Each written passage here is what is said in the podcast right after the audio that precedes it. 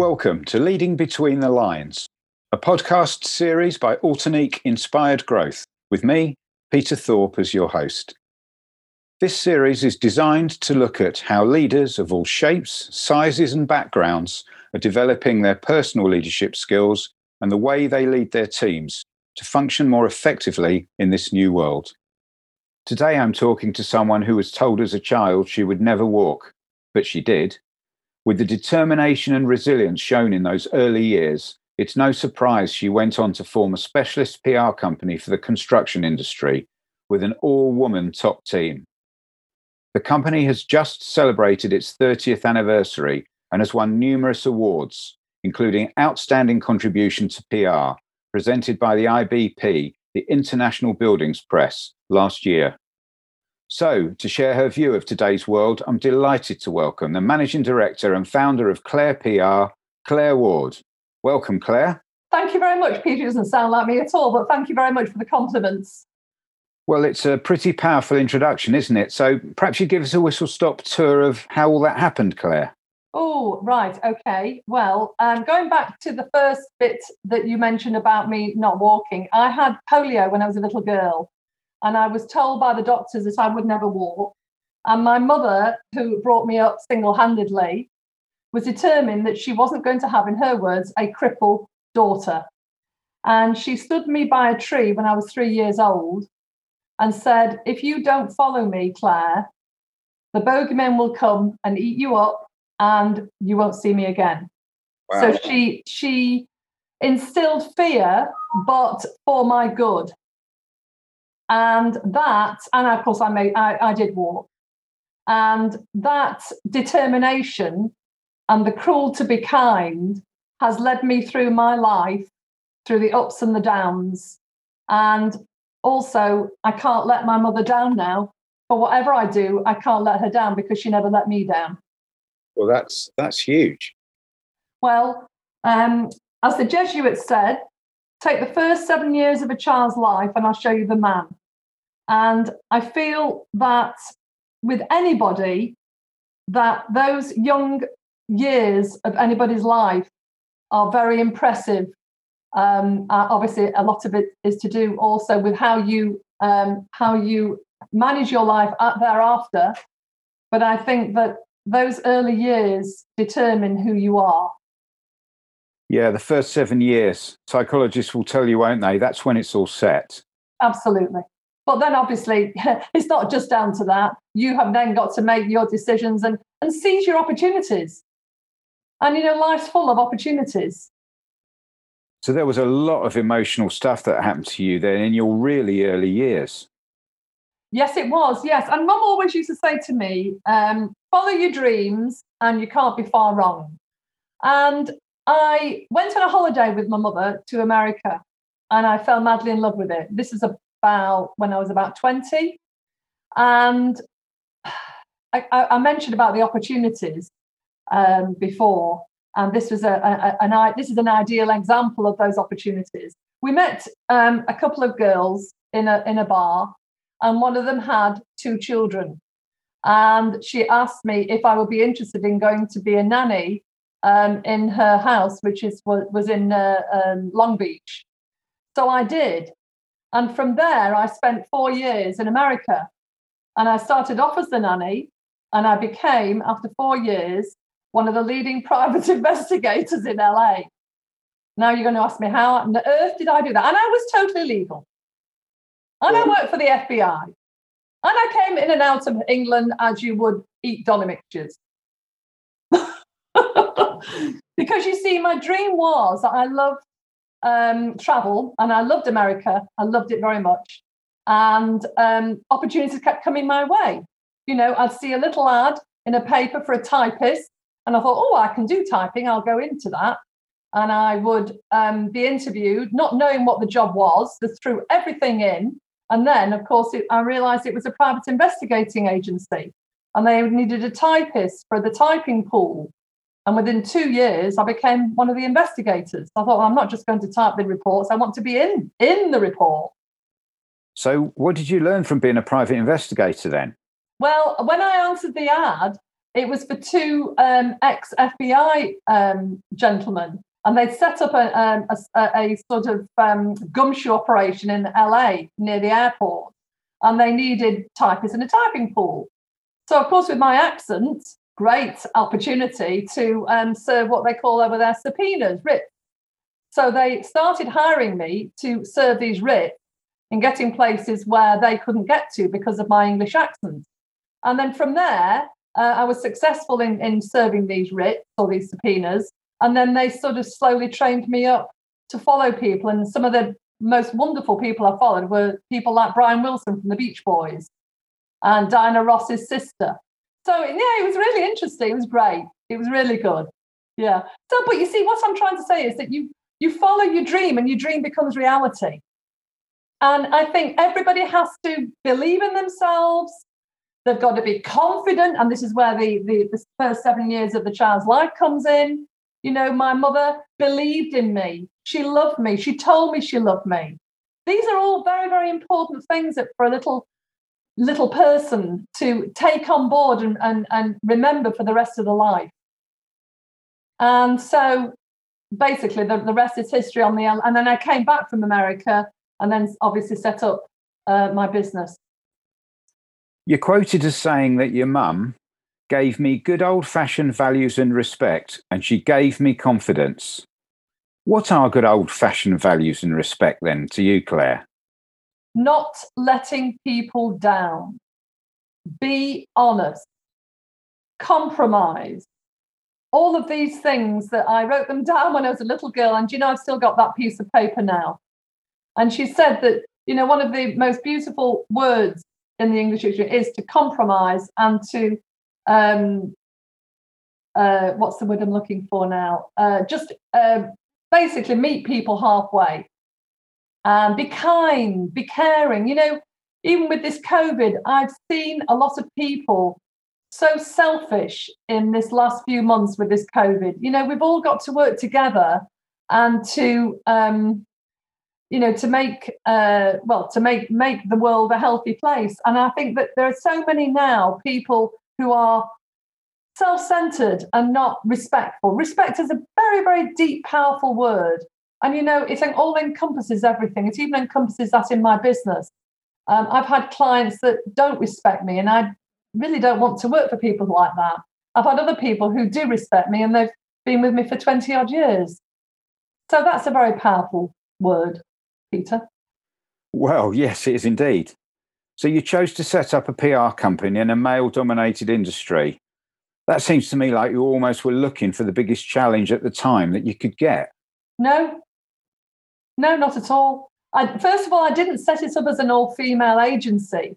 I set it up as, an, a, as a PR agency that attracted, now dare I say this tongue in cheek, able bodied, organized typists. Now, I couldn't get any males like that. So it was default that I, they were all female.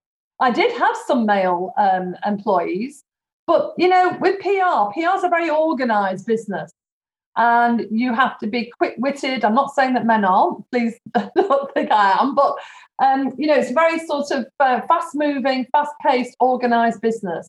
And I think that one of the attributes that women have is that they're very organized and they prioritize things and they can do 10 things at once. So it wasn't because um, I'm, a, I'm a feminist, I'm not a feminist, but I do believe that men have certain strengths, women have other strengths. And for PR, to me, it's a women, it's, it's a woman's profession. So, on a personal basis, I know you're married. How do you get on with your husband then? How, how do the two of you dovetail together? I think you should ask him that. Well, we should have had him on, shouldn't we? yes, yes. Do you know, I, I was a late developer because I never thought I'd get married. I didn't think any man had put up with me, to be quite honest.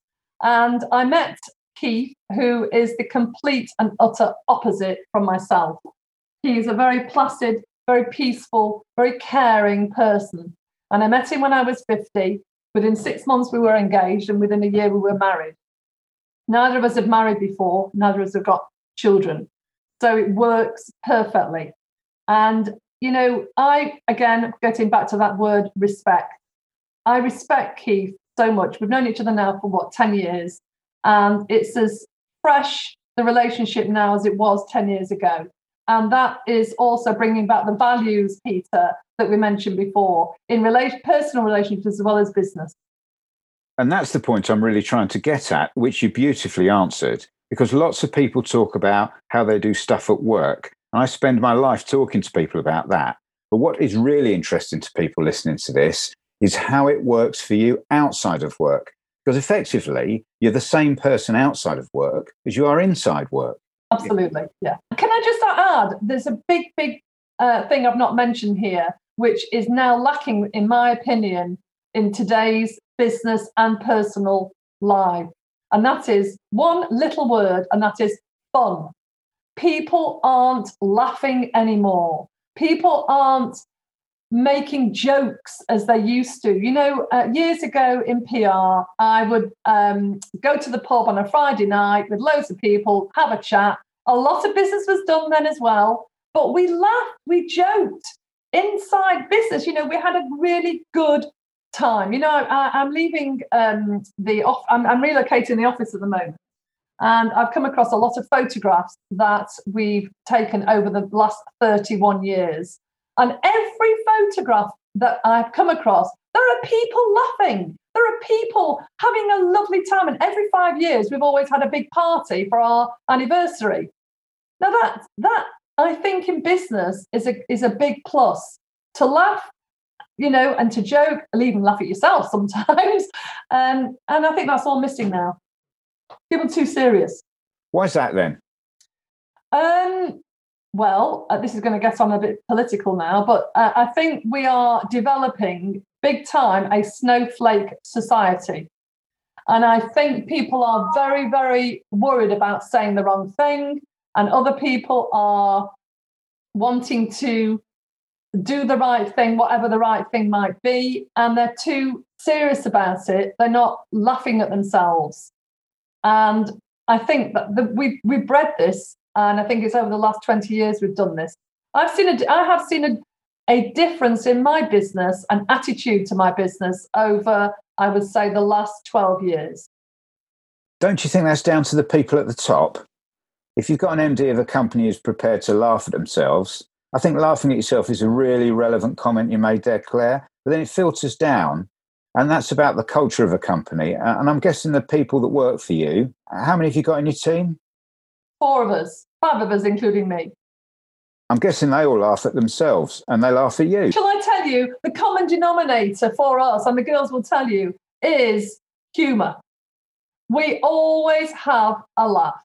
And do you know, I, I, well, I, I, I say to them, don't, you know, we obviously everything's remote now, but I say to them, you know, what one once a week we've got to have a good belly laugh, and we do.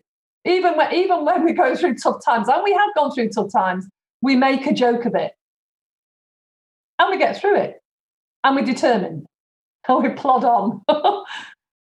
and that probably answers the question how do you get through tough times? Uh, yes, yes. Well, it, it, that's one of the answers, yes. But then, on uh, if you're asking me how we've got through, and we have had tough times, of course we have. Um, I mean, COVID has knocked us for six, but you have to keep going and you have to look for other opportunities.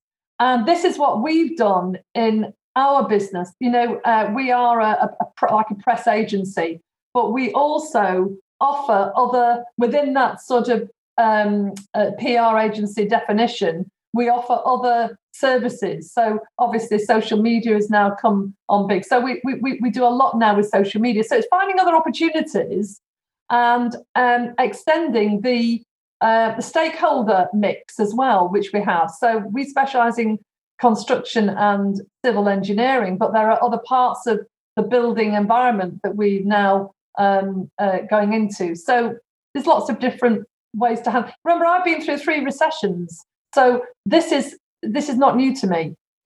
No, it's not. And I'm guessing the recruitment of your team is really important to you because one thing that you've said is, and I quote you here, having people on the team who are unhappy can inhibit productivity and even damage reputation. So, talk, talk to me about that, if you would. I will do, yes. So, um, in the year 2000, which was 20 years ago. Um, I had a very, very bad time. My mother passed away, and of course, as you probably know now, I was very, very close to my, my mother. And I had just moved into Roseley Manor, so this place was in a in a, a derelict state. So I was doing a sort of half a million pound refurb, and of course, my mother had died as well. And I had at the time ten members of staff, and they all were obviously we'd just moved into the office and every, everybody was doing their own bit and everything was going well and whatever. And I had two members on uh, on the on the team that were quite disruptive, and they um, I didn't really know them well, and I'd, I'd, I'd, recruited them, but not really knowing them, and didn't do. I, I trusted people. I, that's another thing. I trust hundred percent. So they told me what the, their CVs were wonderful and whatever, and when I came back from the hospital the day my mother died, um, these two girls had said to me that they weren't happy.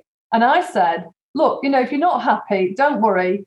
Just um, we'll find another job for you and I'll help you. Oh, they said, we've already, uh, we already know what we're doing. We're going to um, leave you and take six of your clients. Wow. And they did. And I told them to go. And not only that, I got rid of a lot of them and I started again. I'm guessing that was a real pivotal point for you. Yeah. So that that then introduced, and I was one of the very first, I'm sure, to say uh, that introduced me to remote working consultants because I had been let down. You see, Peter, I trust people. I'm not saying I was the best boss in the world, but I was very fair. You know, we used to go from parties and uh, we, uh, Christmas we'd go away for, for holidays and whatever. So I gave a lot, and I wanted, yes, I wanted my pound of flesh, and I wanted, and I'm, I'm I am a taskmaster, um, and they let me down, and they let me down for the last time, and I thought I don't want any more full time staff. I would rather have consultants who are hungry, who uh, maybe cost more, which they did, but that was okay because I got my pound of flesh. So, uh, by sheer luck, and again, what is luck? You make your own luck, don't you, with your opportunities? Um, I met um, one member of my staff that's still with me, and another one five years later. And we have been together for years and years. So yeah, so that so that so that's why then and now this remote is ideal for me because we all um, have our own dedicated responsibilities. We never let each other down. We respect one another, even in this COVID uh, situation. You know, uh, uh, there's never been an, uh, any any threat to anybody's job. We've just carried on. I can't let them down. They've not let me down, so I can't let them down. and this is where I think a lot of bosses uh, fail. They are selfish. They are they think of their self and their business. They're not looking at it as a family concern. And for smaller businesses, it's a lot. It's a lot um, more. Uh, you can do that a lot more. But and, and I haven't got a big business, so I can't comment on the big the big the big cheeses. But for a small business, it is imperative that you all um, trust one another and you don't let each other down. You say on one of your blogs, on a personal level, that you've nothing to prove. What did you mean by that, Claire? Well, I think that if um, a person is honest, and I mean truly honest, and doesn't have any um, conscience in terms of um, regretting anything that they've done, then they can sleep with their head on the pillow at night comfortably, and I can. I'm not saying, uh, you know, it comes across as uh, uh, I'm, an all do gooder, but I'm not. I mean, obviously, I do, you know, I make mistakes and I um, aren't as kind sometimes as I want to be. But I true, truly believe that if you um, do unto others that you want done unto you, you can live peacefully inside yourself. Absolutely. So, after 30 years of creating and developing and running a hugely successful business, What's next for you? Ah, right. okay. Well, um, I've said to you that we're moving um, both our home and our office and we are going into a completely different environment. Um, and what I hope to do now is carry on with the business because I love it. We're, we've got some good, really good clients. We're, we've got some nice clients.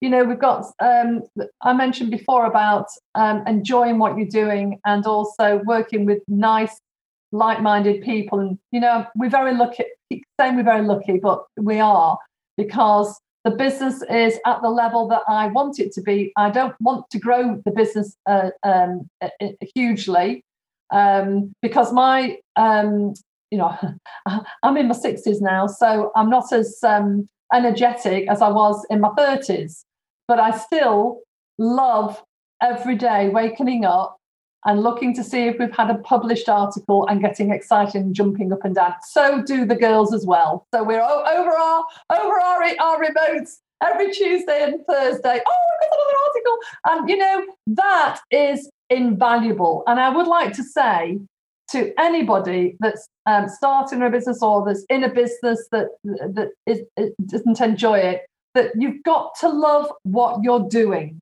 You've got to have a hundred percent. This morning, I took the dog a walk and I met the most delightful lady, and she said to me, "I thought, oh, I'm going to mention this on the on the recording.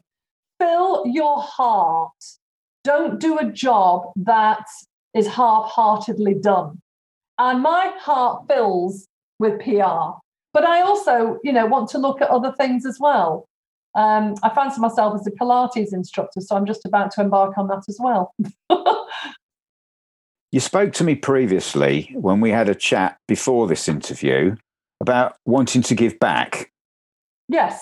So, about three or four years ago, um, we I was thinking I've been so lucky and so fortunate to love what I'm doing, to um, you know earn a bit of a profit on doing it, and you know some of people out there aren't as fortunate as me. So I um, became um, a trustee of an academy um, uh, called Forward as One.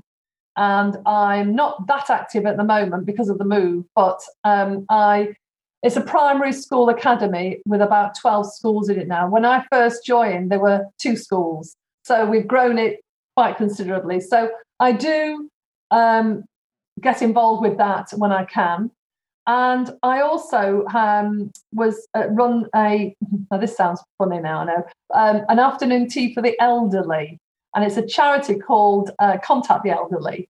So every month, not now because of COVID, but for the past sort of five or six years, um, once a month on a Sunday afternoon, um, I get a group of drivers, and they pick these uh, single ladies and gentlemen up, and they come and have afternoon tea. And I thought, well, this this is it's not just it's not working out as well as I wanted what I wanted. So I said to them, what we're going to do, we're going to do a tay dance instead. And all these little old ladies and little gentlemen said, oh great. So now we have a little dancing as well. So you know, it's it's a great um, opportunity for me to speak to older people that can teach me and also giving something back.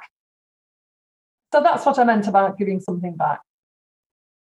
What about the younger generation? Because it just strikes me that the younger generation, school kids, and I mean secondary school, not only the primary school age that you're already involved with, could really do with a dose of what's happened to you in your life. Yeah, yeah. I, I, the one of the things that you asked me, where, what's my next st- stage now in life? Well, one of the things I want to do, Peter, is I'd like to do talks to young people in schools. I've no idea how to set that up or how to start, but I will do. Um, and that's something else I want to give back. I would love to do that. I'd love to to share my experiences in the hope that they could learn something. To just end up with, can I ask you, what's the one personal attribute that you've got that you believe has stood you in best stead throughout your life so far? Me personally, or me giving somebody that, or you personally? Um, drive and enthusiasm. Well, what a wonderful point to end this interview because I've just been subject, as the listener has, to the most incredible dose of drive and enthusiasm over the last half hour. It's been an absolute privilege and delight to talk to you. Thank you so much, Claire Ward. Thank you. Thank you. If you've enjoyed today's episode and are interested in seeing and listening to more of our content, please do follow us on our LinkedIn profile where you'll find more industry related material and articles. We'll be back next week with another episode and look forward to you joining us then.